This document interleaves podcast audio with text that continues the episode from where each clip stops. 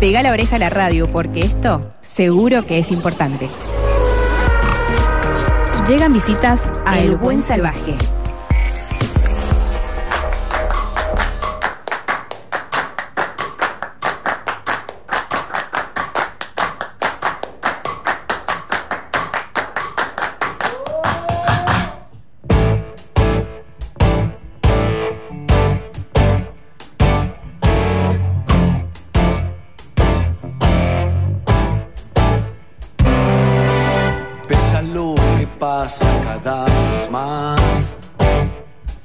Esto que estamos escuchando es Jorge Araujo. Jorge Araujo. Sí, sí, Jorge Araujo, el, el baterista. El Gran Martel, Divididos. Jorge Araujo canta, toca la guitarra, compone, produce. Un artista con todas las letras. Lo tengo del otro lado del teléfono. Hola Jorge, Walter Gazzo te saluda. ¿Cómo te va? ¿Cómo andás, Walter? Bien, ahí escuchando un poco cuando arrancaron los claps, eso, las palmas. Sí. Del disco, sí, sí, totalmente. Del, ahí, escuchando un poquito. Escuchame, se dice Lumitón, Lumitón, ¿cómo se dice? En realidad yo creo que es eh, Lumitón. Ajá. Pero, pero, pero la verdad, bueno, tendría que tener eh, un acento. Un acento, eh, pero yo no, claro. Nunca he escuchado la palabra ni el lugar. Claro, en realidad las dos veces tendría que tener, porque el Lumitón también. Claro. O sea, o es aguda, el acento, o es esdrújula, sí. ¿No? Y tiene acento la U, digamos. Totalmente. Pero, pero bueno, sí, le, le, yo creo que es Lumitón. Bueno, bueno eh, y, y ya que es estamos, un... decime qué es lo que es el Lumitón al vivo. Bueno, el Lumitón al vivo es un, un disco, digamos, que hice de versiones de los temas de A un minuto de envejecer. Sí. Eh, donde se agregó, por llamarlo de alguna manera, una versión de Pantallas, uh-huh. También que es un single, uh-huh. Por ahora no, no está en ningún disco porque va a estar en el segundo, pero una reversión, uh-huh. Ahora saco un segundo disco, uh-huh. A principios del año que viene, uh-huh. Un disco nuevo, pero lo voy a incluir una, como una, un remix sería de Pantallas, uh-huh. Pero después eh, son versiones del primer disco, medios, medias electroacústicas serían, ¿viste? Sí. Porque Palmolela, Federico, que es el contrabajista, sí, sí. Eh, también toca cintes, viste, bajo eléctrico, todo, pero él en realidad tocó el contrabajo, uh-huh. Mucho contrabajo con arco. eh, Maxi Larreta tocó con palos quebrados, esos palos, viste, se llaman softlastic, que son esos palos como varillitas, uh-huh. Que forman un palillo y suena mucho, impacta mucho más liviano que un palo, sí. Eh, y todo esto básicamente es porque es una casona donde estaba la familia eh, que básicamente fue la que tuvo el emprendimiento de este estudio de cine emblemático para nuestra eh, cinematografía, que es el Lumitón, uh-huh. O sea, en, en este lugar básicamente se rodaron las primeras películas. A mí me contaban que aparentemente todas las actrices eh, digamos eh, tipo Mirta Legrand, sí. Ponen esa, esa onda, se subían a unas, unas carrozas así que las llevaban por unas, carre, unas calles de tierra que terminaban justamente en estos... En este estudio. En este estudio, claro, que sería una manzana, ponele. Nosotros hicimos la tocada en una, en una casona que es donde vivía esta familia. Qué lindo. Que fue la del emprendimiento y la justamente la que, la que tuvo esta, esta idea, ¿no? Qué bueno, porque aparte todo eso... Cuando te lo cuentan en la previa, más la idea que tenés de poder grabar y todo, y ya se, se empieza a hacer más místico todo. Y la verdad que fue fue algo, sí, que, que, que tuvimos en cuenta, porque primero porque el lugar se ofrece una escenografía natural, uh-huh. O sea, el lugar está lleno de fotos de, de actores y actrices, sí. eh, viste, eh, así que eso ya, ya hizo... que de alguna manera no tuviéramos que poner una escenografía. Y después que la casa en sí, arman unos... Eh, es un museo, digamos, ¿no? Uh-huh. En este momento es un museo, y arman como una especie de visita guiada, ¿viste? Como se hace en los museos. Sí. Eh, yo ya había tocado con Magnolia Waters, que yo con Magnolia Waters, sí, toqué, uh-huh. eh, allá en el Independencia, creo que tocamos, ¿no? Acá en el Independencia, exactamente. Claro, eh, me acuerdo que estaba mm. lleno... Ah, sí. Bueno... Eso me recuerdo tremendo, hermosa sala. Y, y bueno, cuando, cuando se presenta esta oportunidad de, de, de tocar en este lugar, yo digo, hagamos por favor eh, un video de esto, de este sí. show. bueno, no solamente fue un video, sino que terminó siendo un disco en vivo. Exactamente. Eso bueno, fue lo, lo en extraño, YouTube, digamos. En YouTube está todo, hay, hay un material muy Está bonito. todo, sí, en Spotify inclusive puedes uh-huh. escuchar el disco entero, uh-huh. eh, solamente con esta versión que te digo, que es lo de pantallas al vivo, en otro, en otro teatro muy grande que se hizo, porque ahí hay dos baterías, es, es otro contexto, pero lo sumé yo al disco. Ajá. Eh, a ver, eh, ¿cómo es pasar de la, de la bata al frente de... de... a tener la viola, a cantar? Um, ¿Cuánto hace que lo venías haciendo? Mira, en realidad esto arranca de una necesidad compositiva primero, porque uh-huh. yo eh, eh, siempre seguí componiendo, uh-huh. pero nunca, digamos, no sé si nunca, pero me costó mucho mostrar ese material. Uh-huh. Material que no tenía idea de cómo orquestarlo, de cómo, eh, de cómo podía terminar eso materializándose, digamos, uh-huh. ¿viste? En una situación concreta, de escucharlo en algún lugar, ni idea. Entonces, lo que hice fue no reprimirme esa situación compositiva, que creo que ahí es donde arranca todo esto. Uh-huh. Eh, cuando escucho algunas canciones César Silva, que es el violero y productor, y, bueno, es amigo mío, obviamente, sí. eh, ahí es donde se toma forma, eh, porque él sí cree en, en, en las composiciones y en, y en la posibilidad de embellecerlas con la producción. Cosa que yo no tengo la menor idea, ¿viste? Ahora sí coproduzco con él, pero en base a una claridad de concepto previo de él. Yo la verdad que no, no tengo mucha idea cuando arranco una canción de cómo puede terminar eso, ¿viste? Eh, quizás la, la, la que más claro tuve cómo iba a ser fue justo la que, eh, la que le invité a Ricardo Mollo, que es Cuerpo Comoderno. Sí. Ese tema eh, yo lo hice con la guitarra y cantando, y pensé en invitarlo a Ricardo, que bueno, ponerle que él le sumó el E-Bow, uh-huh.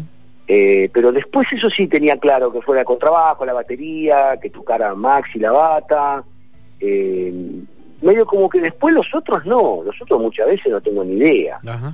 y terminamos entre los dos armando eso. Pero qué buena, qué buena experiencia aparte, pues es crecimiento permanente. Sí, aparte es, es como también eh, medio que ya después de tantos años. Claro. A mí me pasa una claro. cosa, que es, eh, si no si no tengo un factor sorpresa, algo que me divierte un poco, asumir cierto riesgo también. Por otro lado también, eh, no sé, hacer un, ser un poco irreverente, claro. digamos, con alguna cosa, viste, como gentilmente irreverente, ah, ponele. Sí, sí, sí. Viste, porque me pasa que cuando toco la viola me siento un poco así, eh, como que estoy transgrediendo un, un lugar en el que estoy al límite de que alguno me puede llegar a decir, loco, pará un poco, te estás yendo al carajo. Eh, eso me gusta un poquito, sí. me gusta, me parece que es parte de la transgresión que a otras, en otras edades, eh, se, se, de alguna manera vos las concretás con ya la actitud que tenés de ese riesgo que asumís en la vida, uh-huh. en todo sentido, eh, pero ya a mi edad quedaría medio como un pendeviejo medio extraño, medio lobo, ¿viste? Prefiero asumir estos riesgos que tienen que ver con agarrar otro instrumento, que es con el que uh-huh. quizás compuse el tema, aprendérmelo bien, para no hacer cagadas, uh-huh. pero después, a la hora de comunicarlo, es mucho más honesto, es, es lo que realmente sucede. Totalmente. No hay nada de pose en mis conciertos, ni en mi... ni en mi manera de comunicar eso. Es una cosa que, que es natural en mí desde muy chico y que la retomé después de varias décadas, ¿no? ¿Y, y tenés un proceso para componer o viene como viene? Sabés que últimamente eh, era un, ponele, a ver, me trabé un poco porque quería decir dos cosas a la vez, ¿viste? Sí. Eh, como batero tenía, tenía a la derecha tocando algo y a la izquierda otra, ¿viste? eh, no, lo que lo que me lo que me pasó, por ejemplo, es que en un momento me cagué, me cagué un poco porque dije, uy, no me está saliendo nada, ponele que durante un mes y pico. Sí. Después del primer disco, eh, tuve como una especie de, así, como que quedé medio...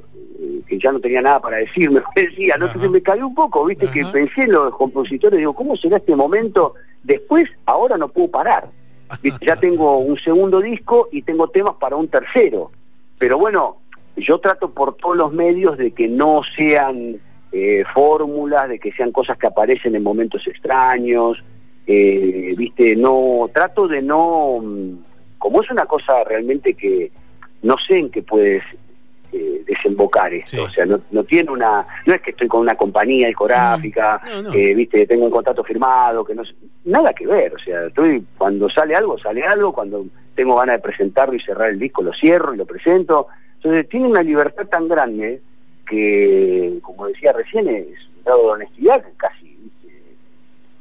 Eh, básicamente llegaba a estudiar lo que quiero respetar. Totalmente. Cuando no, no me salían cosas, medio me cagué un poco, ¿viste? Claro. Muy, y bueno, y apareció de nuevo, y hasta el día de hoy, mira, ayer o antes de ayer estuve también con un tema nuevo. Eh, lo que sí, esto te lo comento porque el otro día se lo estaba contando a un músico que quiero mucho, un amigo, que es como un complejo que tengo, ¿viste? Ah. Que no me acuerdo nada de lo que hice. Eh, entonces... Con César tenemos una cosa que a veces me sí. filmo, le mando las cosas filmadas, pero la verdad claro. que como no conozco, no tengo una metodología Ajá. a seguir. Sí. Eh, hace poco se me borraron doce canciones, por ejemplo, la pasé muy mal, claro. porque no no puedo recuperar nada de eso, no me acuerdo nada, no, no tengo manera de, de nada, ¿viste? Sí, sí. Entonces ahora estoy recurriendo a algunos métodos, digamos, a una metodología, uh-huh. como para que eso tenga una... se pueda concretar un poquitito más, claro. ¿viste? No sea tan tan volátil. Grabar y aparte hacer un, gap, un backup a la grabación, porque suponte que lo pones en el, en el WhatsApp de tu teléfono, perdés el teléfono, te lo chorean, te vas a quedar otra vez sin canciones, Jorge. sí, hay que hacer un backup sí. todos los días. sí, sí, sí, sabés que esas cosas hoy pasan, creo que no soy el único al que le pasa, sí. pero en mi caso... Sí. Lo que te quería destacar, sí. eh, que obviamente claro. no es ni, ninguna característica, eh, digamos, muy, muy eh, elevada de mi parte, es que no recuerdo claro, nada. No, o te sea, acordás, no me acuerdo nada. Capaz que otra persona que tiene una cadencia de acordes, que tiene conocimiento armónico, Ajá. que sabe más o menos la relación entre la melodía y el acorde que tocó, en mi caso nada que ver. Claro. De hecho, cuando lo invito a Ricardo, sí. una de las cosas que me daba un poquito de un poquitito de vergüenza era si la si la, si la de, ¿cómo se llama? El registro de voz de él sí. no le quedaba bien con la tonalidad de la canción. Entonces yo solo lo, no, no tenía la menor idea, ni la tengo hoy. Ajá. Y justo en un vivo que hicimos los dos le pregunté, ¿viste? Si si él realmente se había sentido cómodo y qué sé yo. Y sí, sí, me dijo que sí. Que, que la verdad le quedó perfecta la canción, pero yo no lo sabía eso. Mirá vos. Ahora, escúchame, sí, sí, sí. ¿y, ¿y quién toca la guitarra en Cuerpo Comoderno? Yo, yo, yo. Yo toco la viola, la, la sí. digamos, el guitarrón, sí. o la, la, la que tiene el rol así de canción. Ajá. Yo porque es como lo compuse. El claro. Tío. Es exactamente como lo compuse. Y después él toca el E-Bow, viste que el E-Bow es un instrumento, eh, en realidad no es un instrumento, es un elemento con el que vos... Eh, agitás la cuerda con un rayo lumínico uh-huh. que, que lo que hace, muchos lo deben recordar por, bueno, por Robert Fripp primero sí. King Crimson, ¿no? Uh-huh. eh, y después por otro lado por Parmil, el tema de Divididos claro. que es ese sonido que no tiene ataque la cuerda, la cuerda va generando eh, una vibración en la que, viste, por momentos eh, tiene como una autonomía que el que maneja el E-Bow uh-huh. está, viste, lo conoce como Ricardo y yo, pero si no tenés mucho es, ese timing, ah. la, la viola hace lo que quiere, viste, ah. es una cosa rarísima. Pero bueno, eh, quedó hermosísimo, él hizo como unos arreglos de cuerdas también Ajá. con el E-Bow, viste ahí. Qué Así lindo. que... Qué lindo, te noto sí, tan, sí. tan, tan contento, eh, tan eh, entusiasmado, que ya tengo ganas de escuchar el disco que viene. ¿Cuándo va a salir?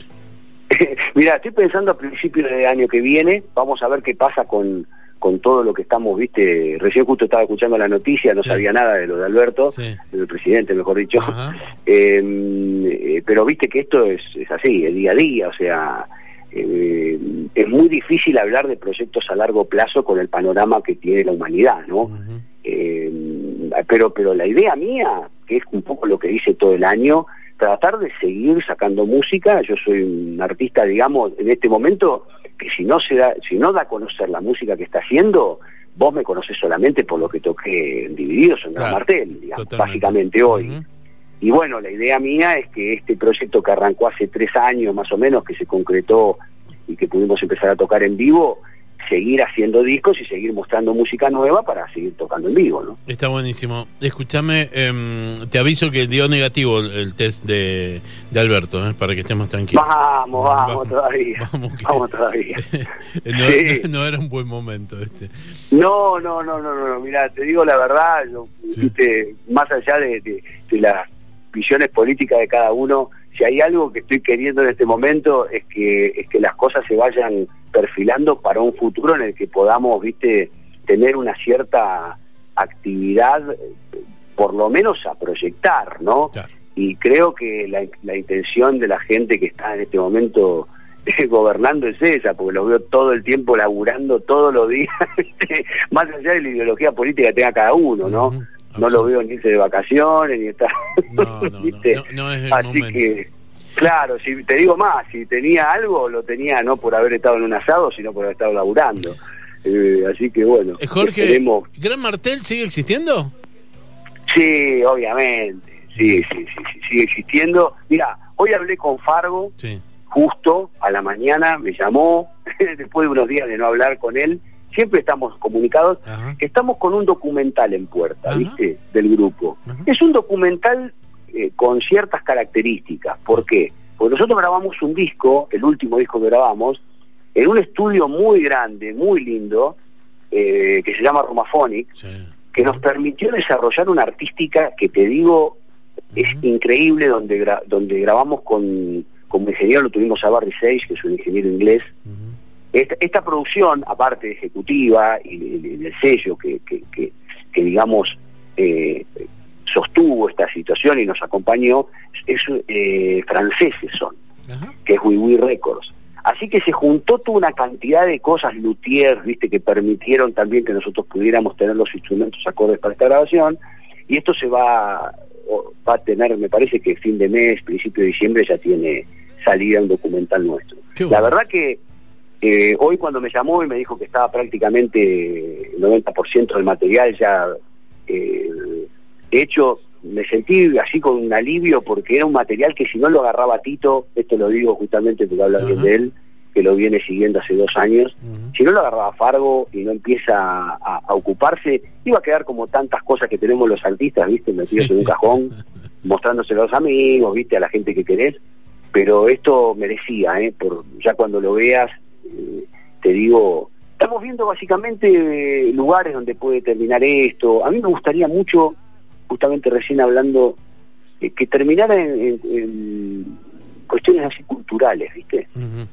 Es lo que más me, me, me encantaría, ¿viste? Que cultura o alguna, bueno, la cultura, digamos, básicamente no es de nadie, pero, pero los que ocupan cargos de cultura lo vean esto como una cosa más educativa, desde un, desde un lugar de haber armado algo con un grado de romanticismo increíble, increíble. Yo tengo, tre o sea, tengo en este, en este disco armé tres baterías que yo simultáneamente están armadas y microfoneadas porque hablé con Barry para poder pasarme eh, de una batería a otra en plena toma. Sí.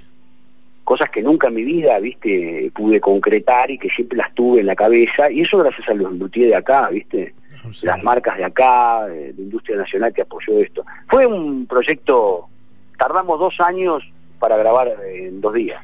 Qué hermoso, qué hermoso laburo. Sí. Jorge, bueno, me, me encanta conversar con vos, me pasaría horas conversando con vos y escuchando tu música. Eh, lo ojalá... mismo digo, che, muy, muy buenas las preguntas también, de verdad, lo, lo, la, las inquietudes que tenés son, me hacen hablar... de una manera, lo notarás, viste, no, no paro. Ojalá que pronto nos veamos, y que nos veamos en San Rafael, donde está la pizza wow. Jorge Araujo, ¿te acordás, no? Qué no. bueno eso que me mandaste, qué bueno, mandámelo de nuevo que lo publico, viste, Dale. Porque eh, ¿cómo está eh, la gente allá con los lugares y eso? Te pregunto esto yo al aire. Ahora, perdón, esta, pero... semana, esta semana mm. estamos empezando a estar más liberados. Ya se bueno, terminó bueno. en gran bueno. parte. Ahora mismo te estoy mandando a tu WhatsApp las fotos de la pizza Jorge Araujo que tienen los sanrafalinos y que te hacen a vos. Qué, qué, qué bueno, lo voy a publicar eso. Ahora que hice la nota, mandame un poco lo de la nota, si tenés algo, sí. y lo de la pizza y publico todo. Ahí te mando el audio también. Jorge, te mando un abrazo sí. enorme. Dale, un placer hablar con vos. Dale, Dale saludos allá a todos, eh, Mendoza. Vamos con todo, eh. Gracias. Aguantarla, hay que esperar un poquito y después... vamos a vernos, es seguro. Chau, abrazo grande, chau, chau. Abrazo grande, abrazo grande. Jorge Araujo, gran músico argentino, gran baterista, guitarrista, cantante. Escucha, primero vamos a escuchar Cuerpo Comoderno, donde lo hace con eh, Ricardo Mollo. Y después dos canciones más de Jorge Araujo acá en El Buen Salvaje.